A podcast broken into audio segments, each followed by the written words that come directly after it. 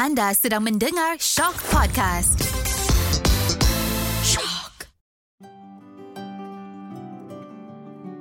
Hari ini menjadi saksi. Pernah tak terfikir apakah yang pernah berlaku pada hari ini dan apa kaitannya dengan diri kita? Ya, pada tarikh hari ini ternyata setiap peristiwa ada ceritanya.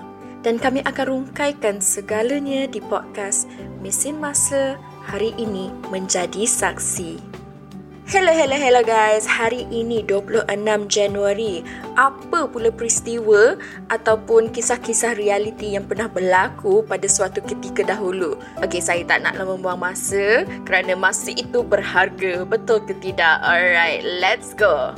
Okey, insiden pertama kita boleh dikatakan ini barulah berlaku pada tahun 2020 pada 26 Januari 2020 menjadi satu tarikh yang amat duka cita kerana bekas pemain pasukan bola keranjang Lakers Kobe Bryant dilaporkan meninggal dunia dalam satu kemalangan helikopter. Kobe Bryant, anak perempuannya Gianna yang berusia 13 tahun dan tujuh penumpang lain meninggal dunia dalam sebuah kemalangan helikopter yang terhempas. Bryant dan anak perempuannya Gianna bersama penumpang lain sedang menuju ke salah satu perlawanan bola bola keranjang Gianna di Mamba Sports Academy miliknya di Thousand Oaks, California. Tidak lama kemudian, helikopter itu terhempas dan berita kemalangan itu bukan sahaja mengejutkan peminat sukan di Amerika Syarikat tetapi di seluruh dunia. Baiklah sedikit tentang Kobe Bryant. Kobe Bryant pernah bermain bagi pasukan Lakers dari tahun 1996 hingga 2016. Dia telah memenangi 5 kejohanan NBA dan pernah terima anugerah Most Valuable Player 2008 sambil membuat pasukan All-Star dalam 15 daripada 20 musimnya. Okey, baiklah itu peristiwa sedih. Kita putarkan balik masa ke tahun 1950.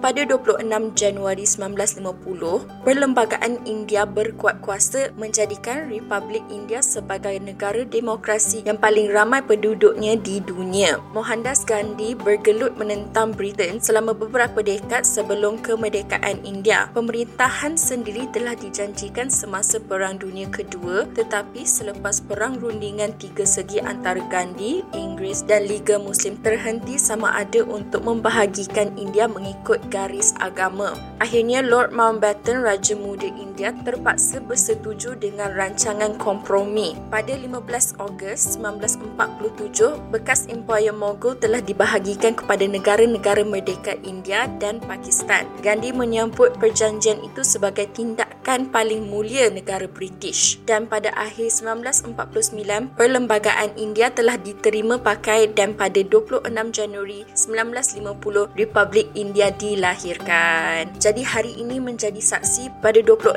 Januari merupakan ulang tahun kematian Kobe Bryant dan anaknya Gianna Bryant serta tujuh penumpang yang bersama mereka dalam satu hempasan helikopter. Dan hari ini juga merupakan hari kelahiran Republik India. Baiklah itu saja untuk misi masa hari ini. Terima kasih kerana menemani saya dalam misi masa dan nantikan lagi kisah-kisah realiti ataupun peristiwa yang penting yang pernah berlaku pada tahun dahulu hanya di misi masa. Kita akan meneroka semuanya sekali. Thank you guys. See you guys later. Bye.